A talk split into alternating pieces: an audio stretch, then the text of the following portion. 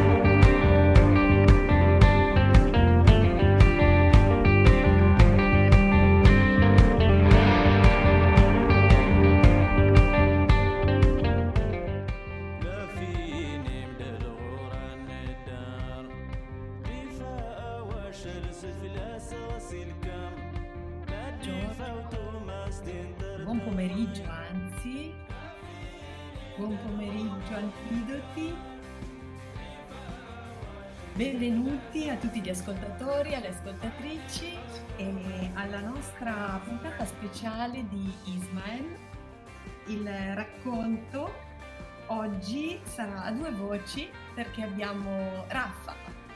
Ciao Raffa! Ciao, ciao a tutti.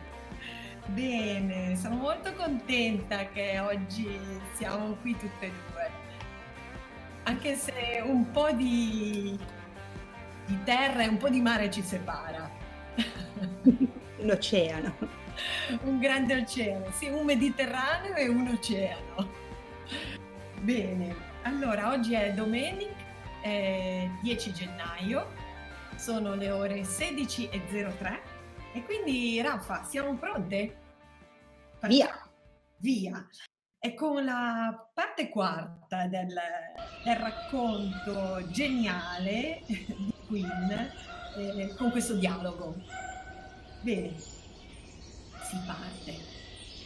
Va bene, dissi. Credo di aver scovato il centro e la fine della storia.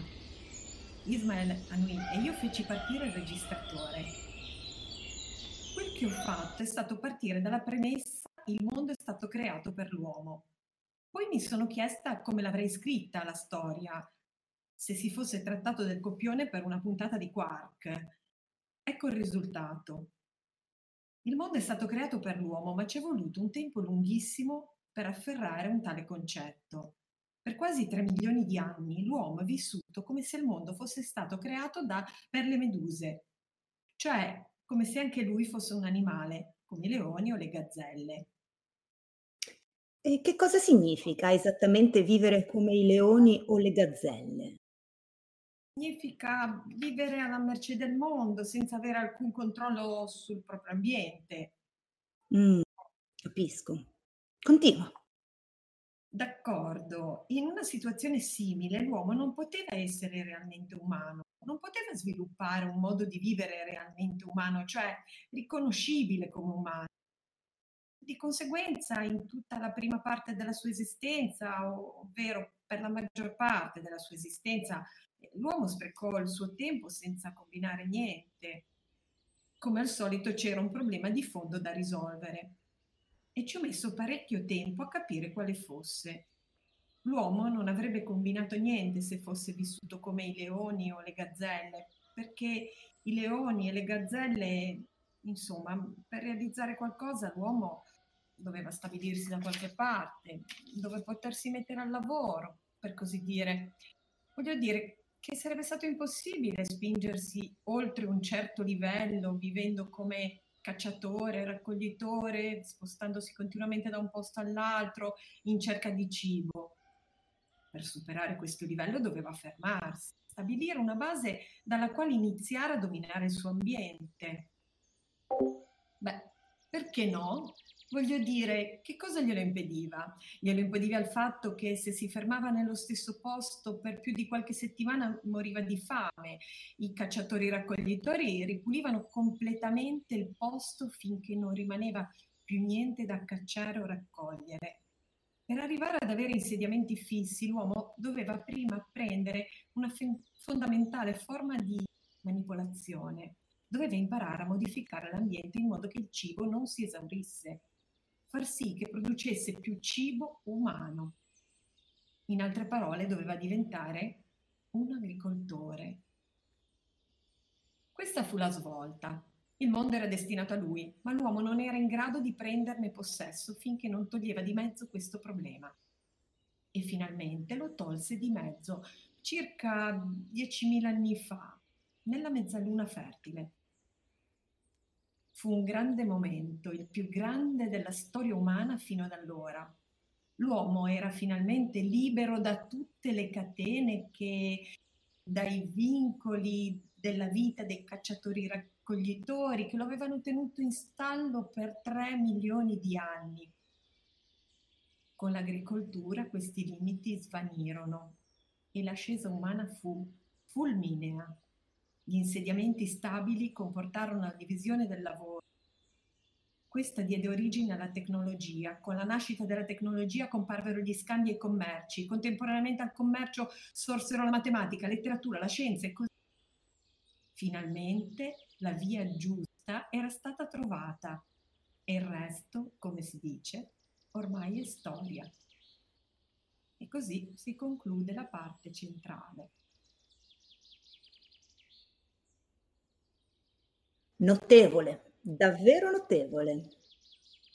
Senza dubbio ti rendi conto che il grande momento che hai citato segna in realtà la nascita della vostra cultura.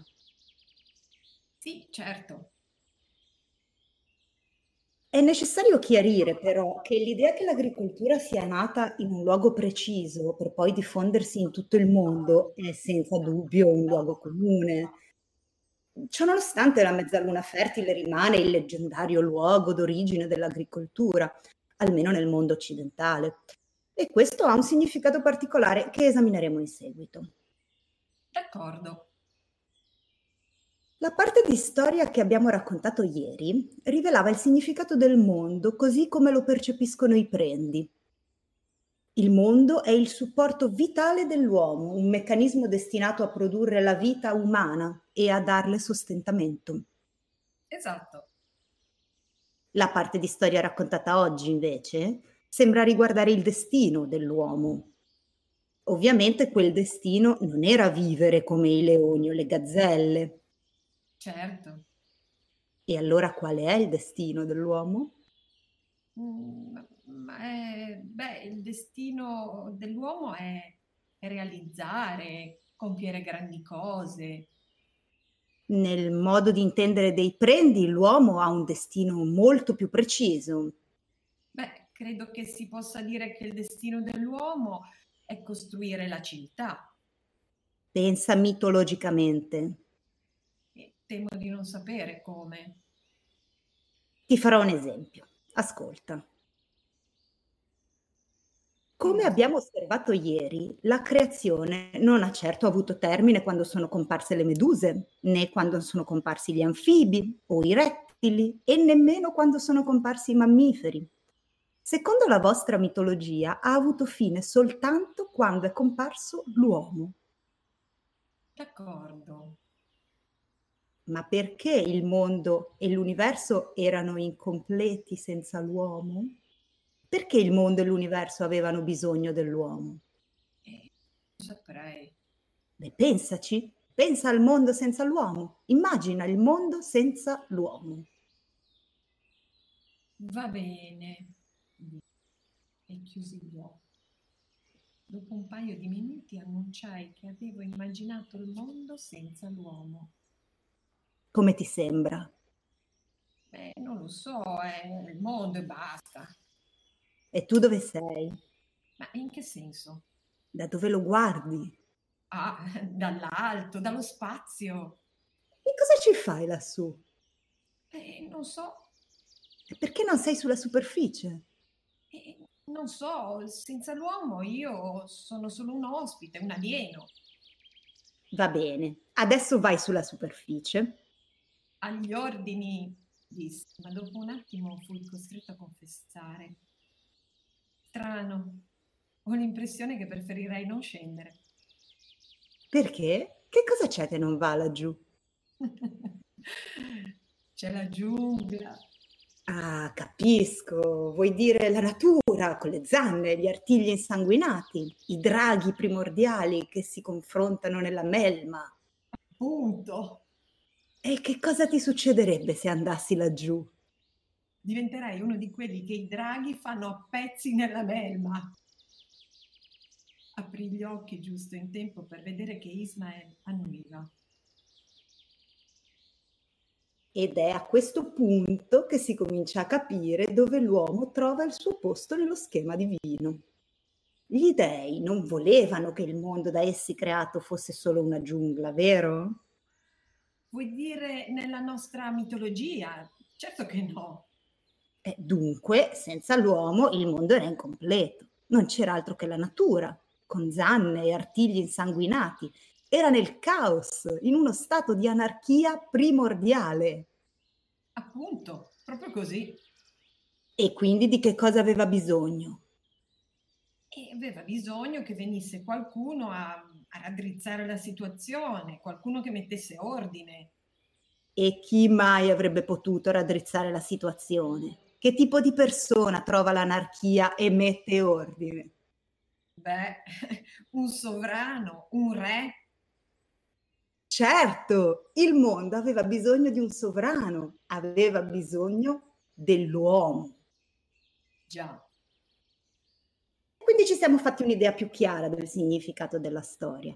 Il mondo è stato creato per l'uomo e l'uomo è stato creato per governarlo. Sì, adesso è ovvio, lo capirebbe chiunque. E che cosa sarebbe questa? Come? È scienza? No, E allora che cos'è? è mitologia. Della quale non esiste traccia nella vostra cultura. Appunto.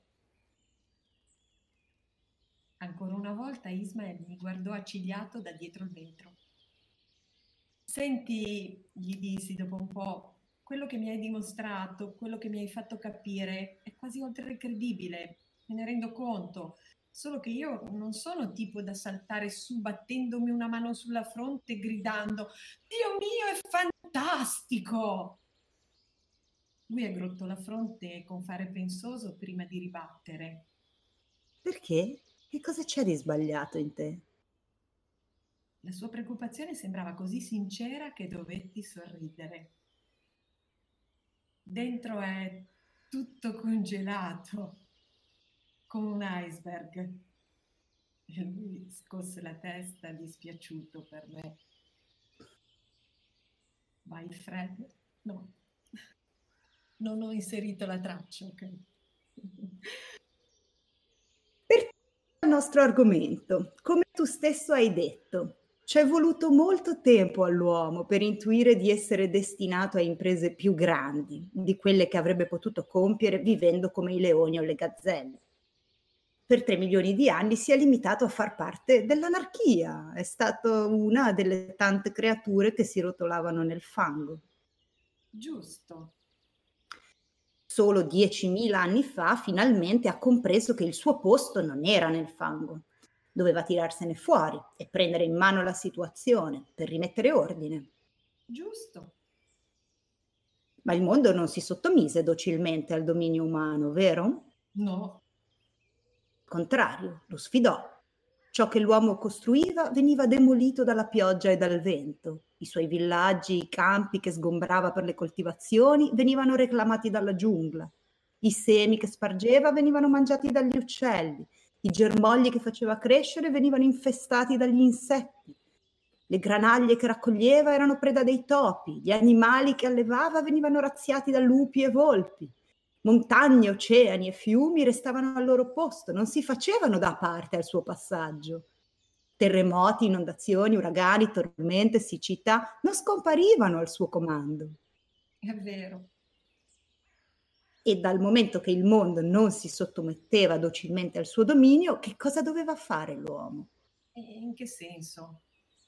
Se un re arriva in una città che non si sottomette al suo dominio, cosa deve fare?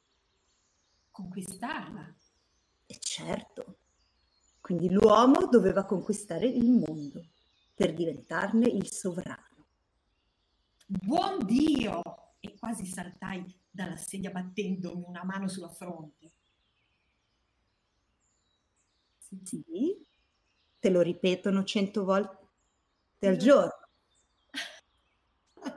te lo ripetono cento volte al giorno, accendi la radio, la televisione, te lo confermano una volta all'ora. L'uomo conquista i deserti, l'uomo conquista gli oceani, l'uomo conquista l'atomo, l'uomo conquista gli elementi, l'uomo conquista lo spazio. Ismail sorrise. Non mi avevi creduto quando ti ho detto che questa storia è ambientale nella vostra cultura? Adesso te ne sei reso conto? La vostra mitologia culturale vi sussurra nelle orecchie così costantemente che nessuno vi presta attenzione. È logico che l'uomo conquisti lo spazio, l'atomo, i deserti, gli oceani e gli elementi. Secondo la vostra mitologia era nato proprio per questo. Sì, Adesso è chiarissimo. Fred. Ora le due prime parti della storia si sono congiunte. Il mondo è stato creato. Fred, puoi mandare la traccia.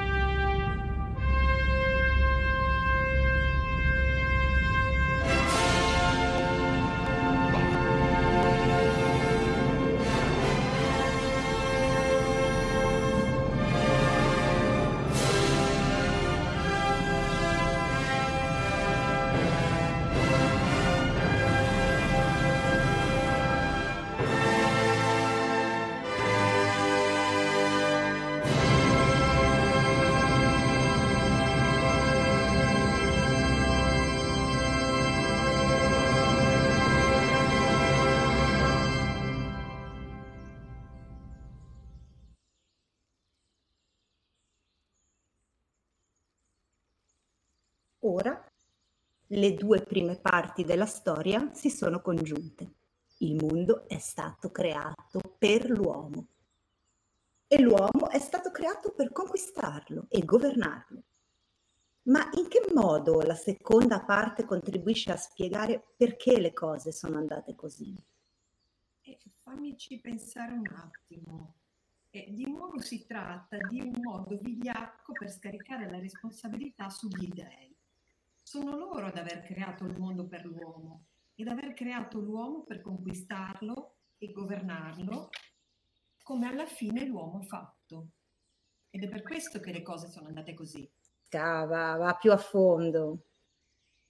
Per un paio di minuti tenni gli occhi chiusi e ci provai, ma non venne niente.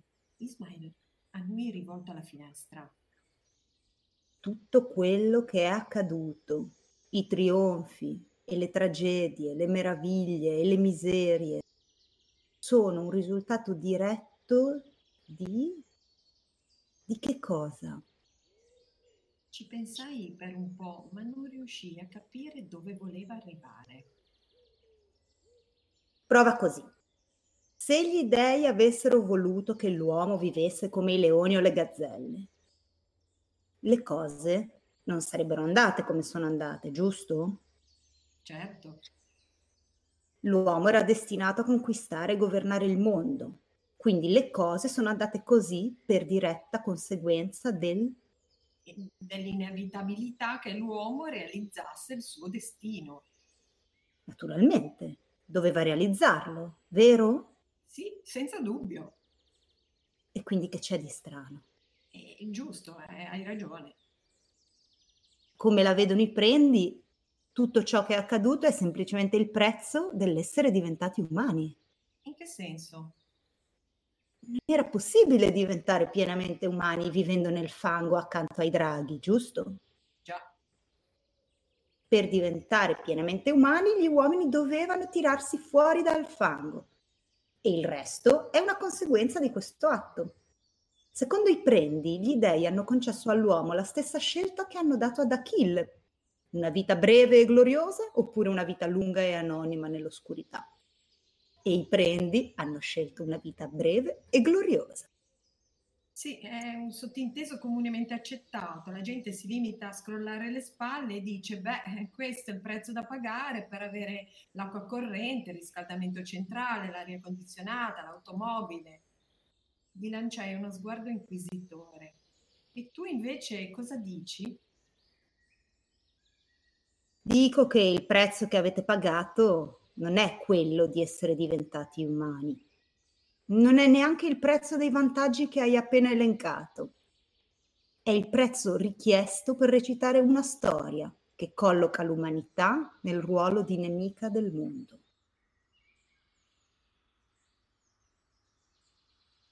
Adesso l'inizio e il centro della storia sono collegati. L'uomo ha cominciato a realizzare il suo destino. La conquista del mondo è in corso. E come si conclude la storia? Temo che avrei dovuto continuare ieri. In un certo senso ho perso il filo. Forse ti sarebbe d'aiuto riascoltare come finisce la seconda parte. Mm, buona idea. Feci tornare indietro la registrazione di un paio di minuti e permetti il play. L'uomo era finalmente libero da tutte le catene che dai vincoli della vita dei cacciatori raccoglitori che lo avevano tenuto in stallo per tre milioni di anni. Con l'agricoltura questi limiti svanirono e l'ascesa umana fu fulminea. Gli insediamenti stabili comportarono la divisione del lavoro. Questa diede origine alla tecnologia. Con la nascita della tecnologia comparvero gli scambi e i commerci. Contemporaneamente al commercio sorsero la matematica, la letteratura, la scienza e così via. Finalmente la via giusta era stata trovata e il resto, come si dice, ormai è storia. Ah, ecco, sì, dunque, eh, l'uomo era destinato a conquistare e governare il mondo e così ha fatto quasi. Non c'è riuscito fino in fondo e questo potrebbe provocare la sua disfatta. Il guaio è che la conquista umana del mondo ha anche devastato il mondo e la nostra supremazia non basta a fermare le devastazioni né a riparare quelle già compiute. Abbiamo riversato nel mondo i nostri veleni come se fosse un pozzo senza fondo e continuiamo a riversarli. Abbiamo divorato risorse non sostituibili come se non dovessero mai esaurirsi e continuiamo a divorarle. È difficile immaginare che il mondo possa resistere ancora per un secolo a simili abusi, ma nessuno fa niente. I problemi dovranno ri- risolverli i nostri figli o i figli dei nostri figli. Soltanto una cosa può salvarci, dobbiamo accrescere la nostra supremazia. I danni sono derivati tutti dalla nostra conquista del mondo, ma comunque noi dobbiamo continuare fino a che il dominio non sarà assoluto. In seguito, quando avremo un controllo completo, tutto andrà a posto. Avremo l'energia non inquinante della fusione nucleare.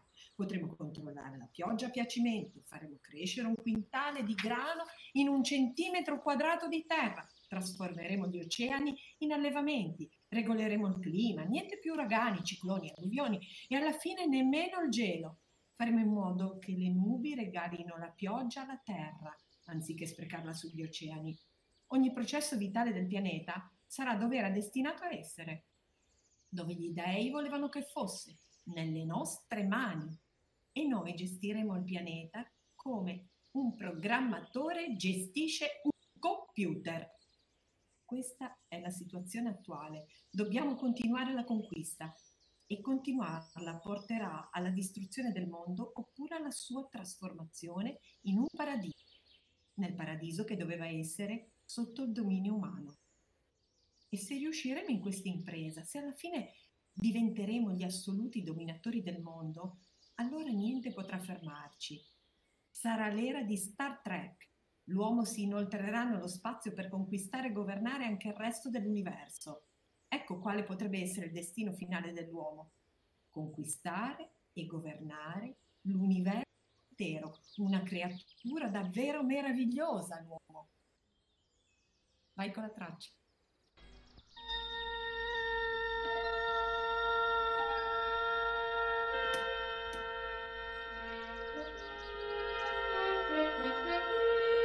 Spazio, ultima frontiera. Eccovi i viaggi dell'astronave Enterprise durante la sua missione quinquennale, diretta all'esplorazione di nuovi mondi, alla ricerca di altre forme di vita e di civiltà, fino ad arrivare laddove nessun uomo è mai giunto prima. Thank you.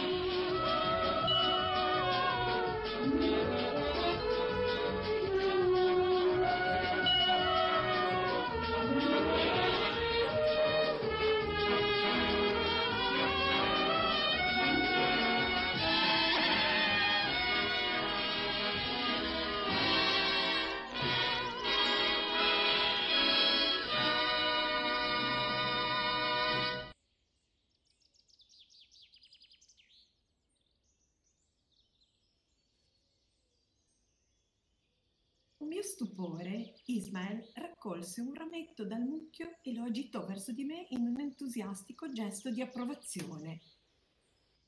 Anche questa volta un resoconto eccellente. Disse troncando con un morso d'estremità fronzuta. Ma sarà evidente anche a te che raccontare questa parte della storia cento anni fa, o anche solo 50, sarebbe stato solo un resoconto del paradiso futuro. L'idea che la conquista umana del mondo potesse essere meno che benefica sarebbe stata impensabile. Fino a 30 o 40 anni fa la gente della vostra cultura non aveva dubbi che le cose fossero destinate ad andare sempre meglio, all'infinito. Non si vedeva all'orizzonte nessuna logica possibilità di interruzione. Già, proprio così. C'è un elemento della storia però che hai trascurato ed è un elemento indispensabile per completare la spiegazione che la vostra cultura fornisce sul perché le cose sono andate così. Quale elemento? Credo che tu possa arrivarci da solo. Finora abbiamo stabilito che il mondo è stato creato perché l'uomo lo conquistasse e lo governasse. E sotto il governo dell'uomo era destinato a diventare un paradiso. È evidente però che ci deve essere un ma. C'è sempre stato un ma, perché i prendi hanno sempre avuto la sensazione che il mondo fosse ben lontano dall'essere un paradiso. È vero, e dunque, dimmi, come ti sembra questo? Il mondo è stato creato perché l'uomo lo conquistasse e lo governasse, ma la conquista si è rivel- rivelata più distruttiva del previsto. non mi hai ascoltato. Quel ma faceva parte della storia molto prima che la vostra conquista si dimostrasse distruttiva. Quel ma era destinato a spiegare ogni difetto del vostro paradiso. Guerre, brutalità, povertà, ingiustizie, corruzioni e tirannie. È ancora presente oggi per spiegare la fame nel mondo e l'oppressione, la proliferazione nucleare e l'inquinamento, spiega la seconda guerra mondiale e se ce ne fosse bisogno spiegherebbe anche la terza. Io lo guardai perplesso. Si tratta di un luogo comune, ci arriverebbe anche un ragazzino delle medie. Non ne dubito, però io non ci arrivo. Coraggio, rifletti. Cosa è andato storto? Che cos'è sempre andato storto? Sotto il governo dell'uomo il mondo avrebbe dovuto essere un paradiso, però... Però la gente rovinava tutto. Appunto. E perché rovina tutto? Perché? Forse perché non vuole un paradiso? No, quello che si pensa di solito è che, che sia costretta a comportarsi così. Piacerebbe a tutti che il mondo fosse un paradiso, ma siccome siamo umani, siamo obbligati a rovinare tutto. Perché? Perché essere umani vi costringe a rovinare tutto? Perché c'è qualcosa di fondamentalmente sbagliato negli esseri umani, qualcosa che opera contro il paradiso, qualcosa che rende la gente stupida e distruttiva, avida e imprevi- imprevidente. Certo, nella vostra cultura lo sanno tutti. L'uomo è nato per trasformare il mondo in un paradiso, ma sfortunatamente è nato difettoso. E di conseguenza il suo paradiso è sempre stato devastato dalla stupidità, dall'ingordigia, dalla distruttività e dall'imprevidenza. Giusto. Dopo averci ripensato, gli lanciai una lunga occhiata incredula. Vuoi forse dire che questa spiegazione è sbagliata? Ismael scosse la testa. Non ha senso parlare di giusto e sbagliato nella mitologia. Molto tempo fa i popoli della vostra cultura erano convinti che la casa dell'uomo fosse al centro dell'universo. L'uomo era il fine per cui era stato creato l'universo e quindi era perfettamente sensato che la sua dimora ne fosse la capitale i seguaci di Copernico non misero in discussione questo punto, non si rivolsero alla gente dicendo siete in errore, ma si rivolsero ai cieli e dissero guardate che si vede lassù in realtà. Non capisco dove vuoi arrivare. Come ci arrivarono i prendi alla conclusione che negli esseri umani ci fosse qualcosa di fondamentalmente sbagliato? Quali prove avevano? Non saprei. Ho l'impressione che tu faccia il finto tonto. Quelle prove derivano dall'intera storia dell'umanità. Giusto. E quando ha avuto inizio la storia dell'umanità? E beh, tre milioni di anni fa. Ismael mi lanciò un'occhiata indignata. Quei tre milioni di anni sono stati aggiunti alla storia dell'umanità molto di recente, come tu sai benissimo ma prima era universalmente noto che la storia era cominciata quando? Beh, qualche migliaio di anni fa. Appunto. In realtà, tra i popoli della vostra cultura è dato per scontato che l'intera storia dell'umanità sia la vostra storia. Nessuno ha il sospetto che la vita umana si possa estendere anche al di fuori del vostro regno. Va bene, e dunque, quando i popoli della vostra cultura decisero che esisteva qualcosa di fondamentalmente sbagliato negli esseri umani, a quali prove guardavano? Alla loro storia. Esatto, cioè a metà dell'1% delle prove a loro disposizione e per di più riferite a una sola cultura. Una base ben poco solida per trarne conclusioni così drastiche. Già, non c'è nulla di fondamentalmente sbagliato negli esseri umani. Se sono chiamati a recitare una storia in accordo col mondo, vivono in accordo col mondo. Ma se devono esibirsi in una storia diversa, nella quale agiscono in contrasto col mondo, come nel vostro caso, vivono in contrasto col mondo. Se il copione prevede invece una storia che li vede nel ruolo di padroni del mondo, si comportano come padroni del mondo. E se in scena si svolge un'altra storia nella quale il mondo è un nemico da sottomettere, lo sottomettono proprio come un nemico. E prima o poi, inevitabilmente, quel nemico giacerà a terra ai loro piedi, ferito a morte, come si trova adesso il mondo.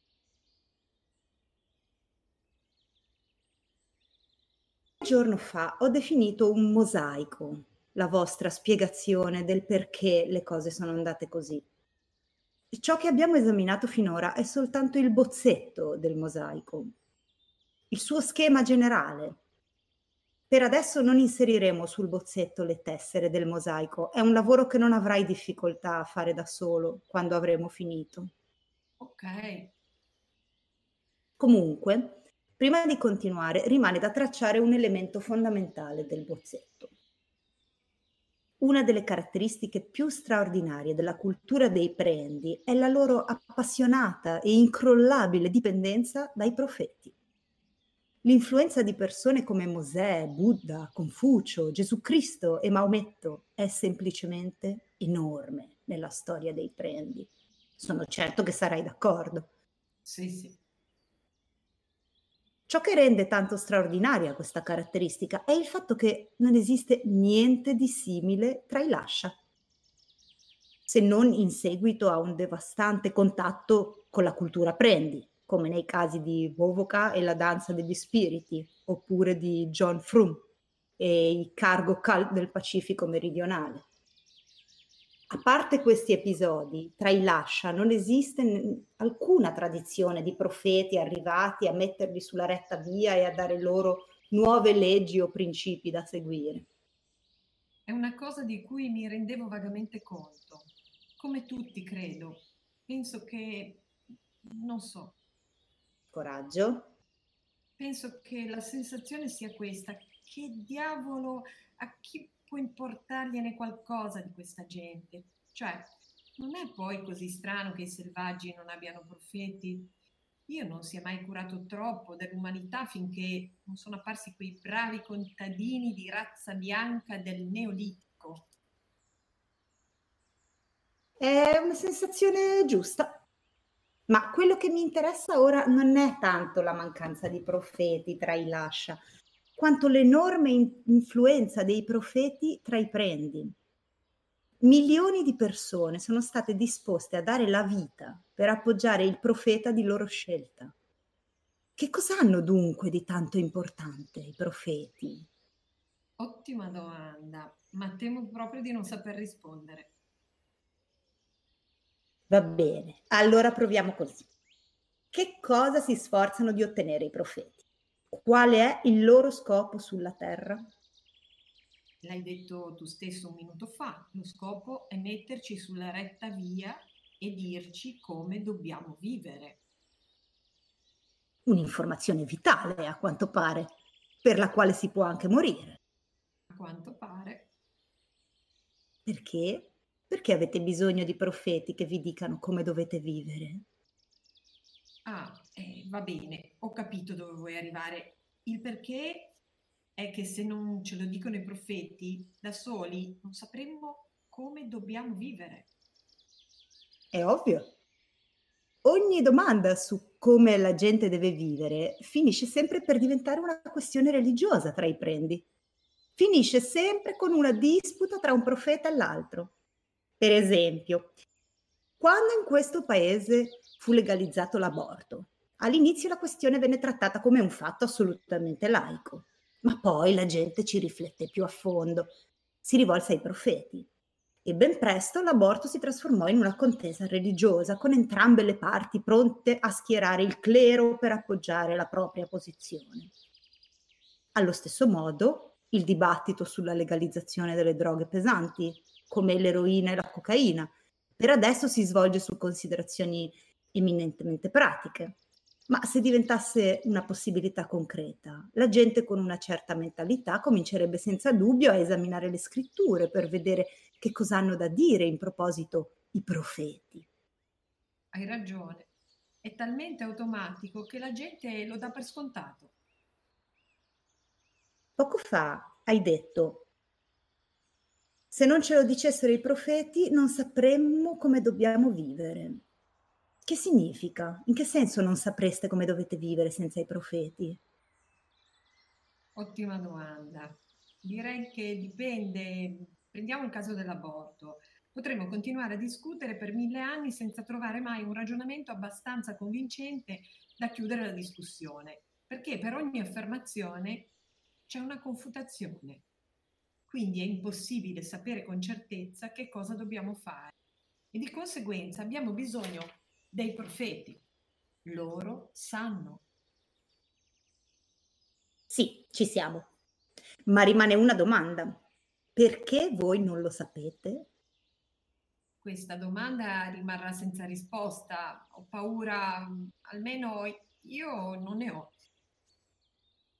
Siete capaci di rompere l'atomo, di mandare esploratori sulla Luna, di manipolare i geni e non sapete come la gente deve vivere? Esatto. Perché? Che cosa dice in proposito madre cultura? Ma, eh, hai chiusi gli occhi. Dopo un paio di minuti dissi, madre cultura dice che su argomenti come gli atomi, i viaggi spaziali o i geni è possibile avere conoscenze certe, ma non su come deve vivere la gente. Quelle conoscenze non sono disponibili, punto e basta. Ecco perché non le abbiamo. Capisco. E tu cosa dici dopo aver ascoltato Madre Cultura? In questo caso devo dire che sono d'accordo. Non si può trovare nel mondo fisico una conoscenza certa su come deve vivere la gente.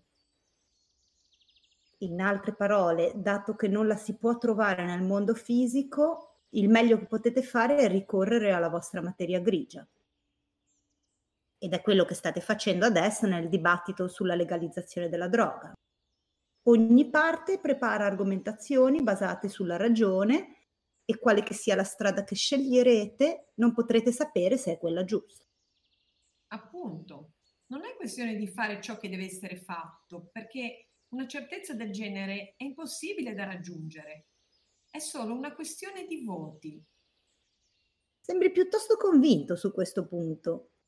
Secondo te non esiste assolutamente nessun modo per scoprire come deve vivere la gente? Certo che ne sono sicuro.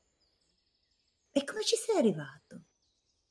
Non saprei. Una certezza su come deve vivere la gente è... non si può ottenere come le certezze scientifiche, te l'ho già detto non si può trovare nel mondo fisico. Qualcuno di voi l'ha mai cercata nel mondo fisico? Nessuno ha mai detto, beh, visto che abbiamo raggiunto una conoscenza certa su tante altre materie, perché non proviamo a cercare qualcosa di simile anche sull'argomento come deve vivere la gente? Non l'ha mai fatto nessuno? Ne dubito. E non ti sembra strano? considerando che allo stato attuale questo è il più importante problema dell'umanità, il più importante che abbia mai affrontato. Ci sarebbe da pensare che vi fosse dedicata un'intera branca della scienza. Invece scopriamo che nessuno di voi si è mai domandato se la risposta si possa cercare nel mondo fisico. È perché sappiamo che non esiste nessuna risposta. Lo sapete prima ancora di cercarla, se non ho capito male. Esatto. Non è un atteggiamento molto scientifico per un popolo così scientifico. Eh già.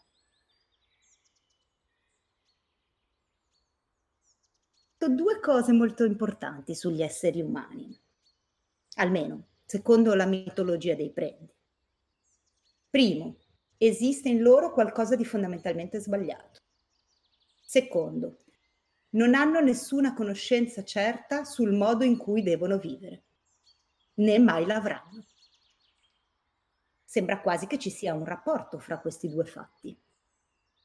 Sicuro. Se la gente sapesse come deve vivere, allora sarebbe in grado di rimediare ai difetti della natura umana.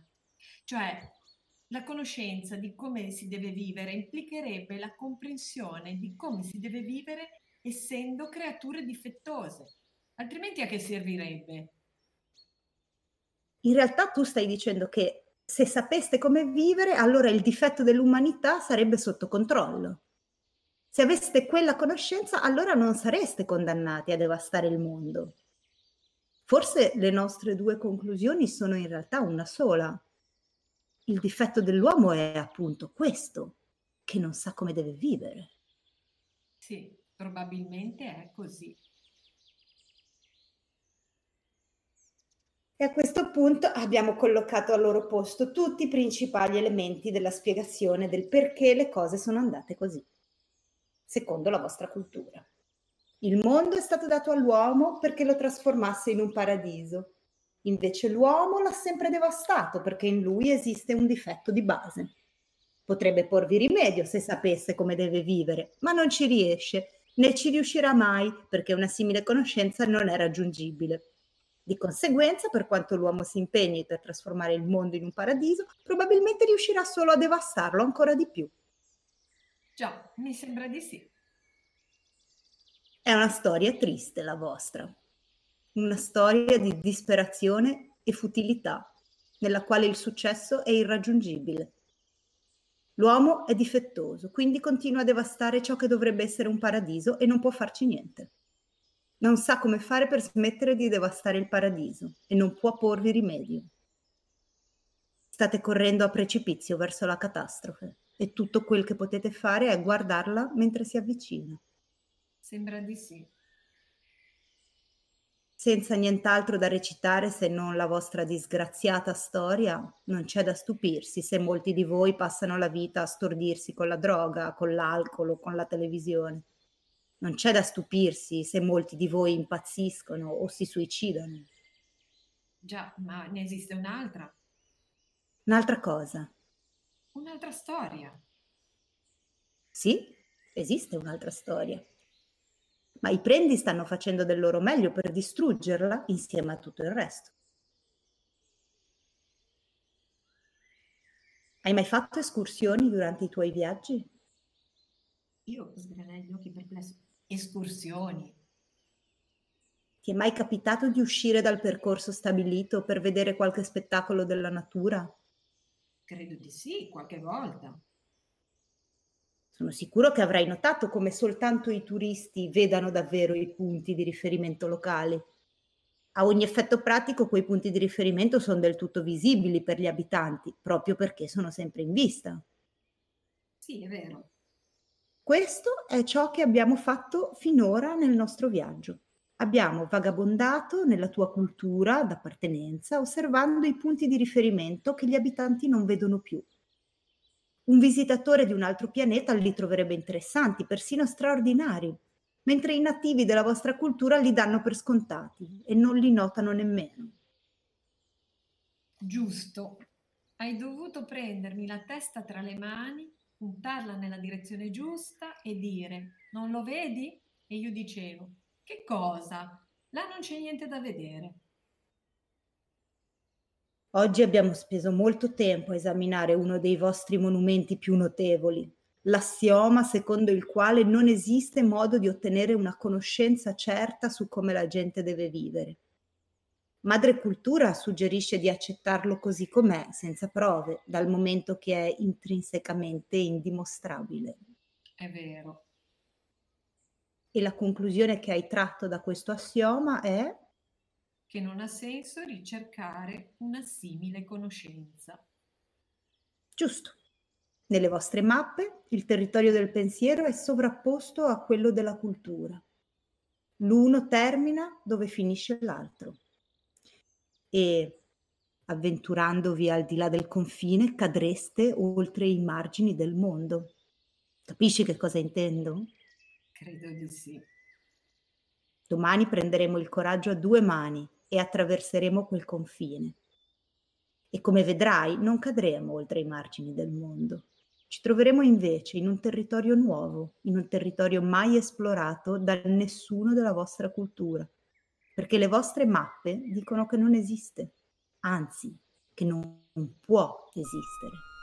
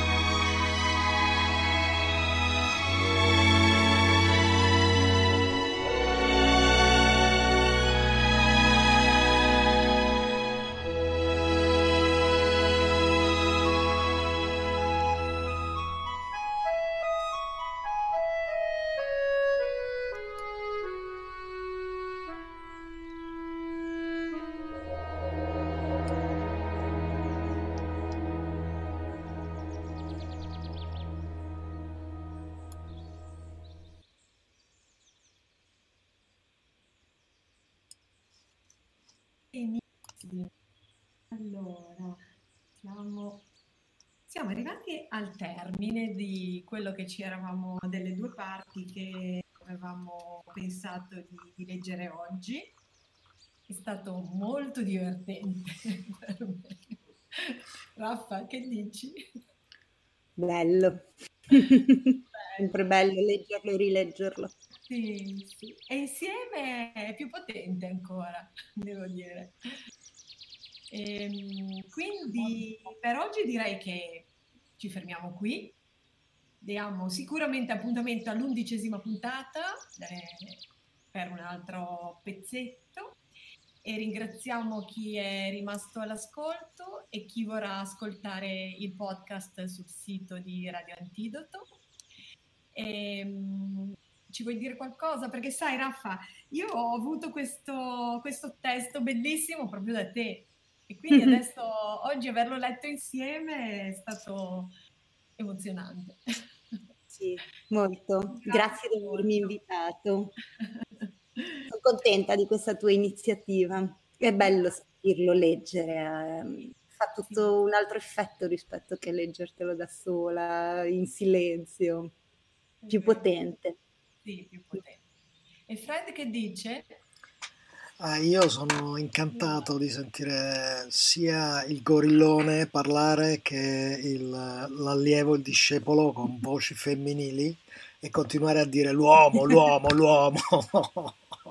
Ecco, sarebbe il caso che cominciaste a darci la soluzione, per favore. Sculacciate pure, sono ben, ben meritate in questo caso. Arriva, arriva la soluzione. Se la soluzione c'è, le soluzioni ci sono, basta, basta volerle trovare, no? Eh, beh, il problema non esiste. Esistono i prendi. Bene, aspetto la prossima puntata. Vi ringrazio moltissimo della chiacchiera. Grazie a te, grazie a Raffa. E a voi. A prestissimo. Direi adesso mandiamo l'ultimo pezzetto in chiusura. Siamo anche, direi, in perfetto orario. Sono le 16.55 di domenica 10 gennaio 2021 e salutiamo tutti e grazie a Radio Antidoto. È uno strumento potentissimo e meraviglioso. Vai. Fred. Vado, vado. Grazie.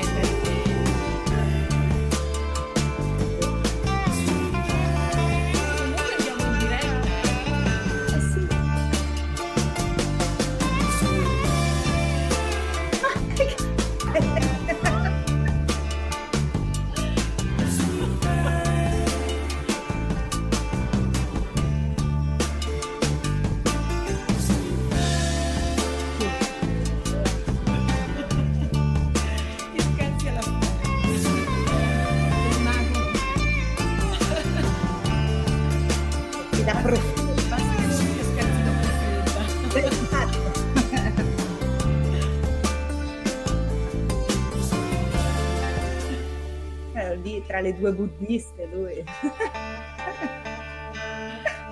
Abbiamo già qualcosa in mente, eh, io la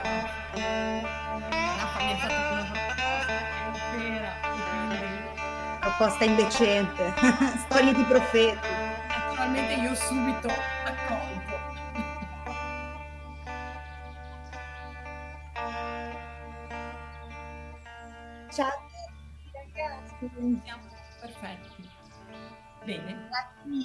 stato molto bello, proviamo a farne qualcun'altra, ma mm, tu vai avanti. No, Io no, vado avanti perché mi ero prefissata, mi sono data per essere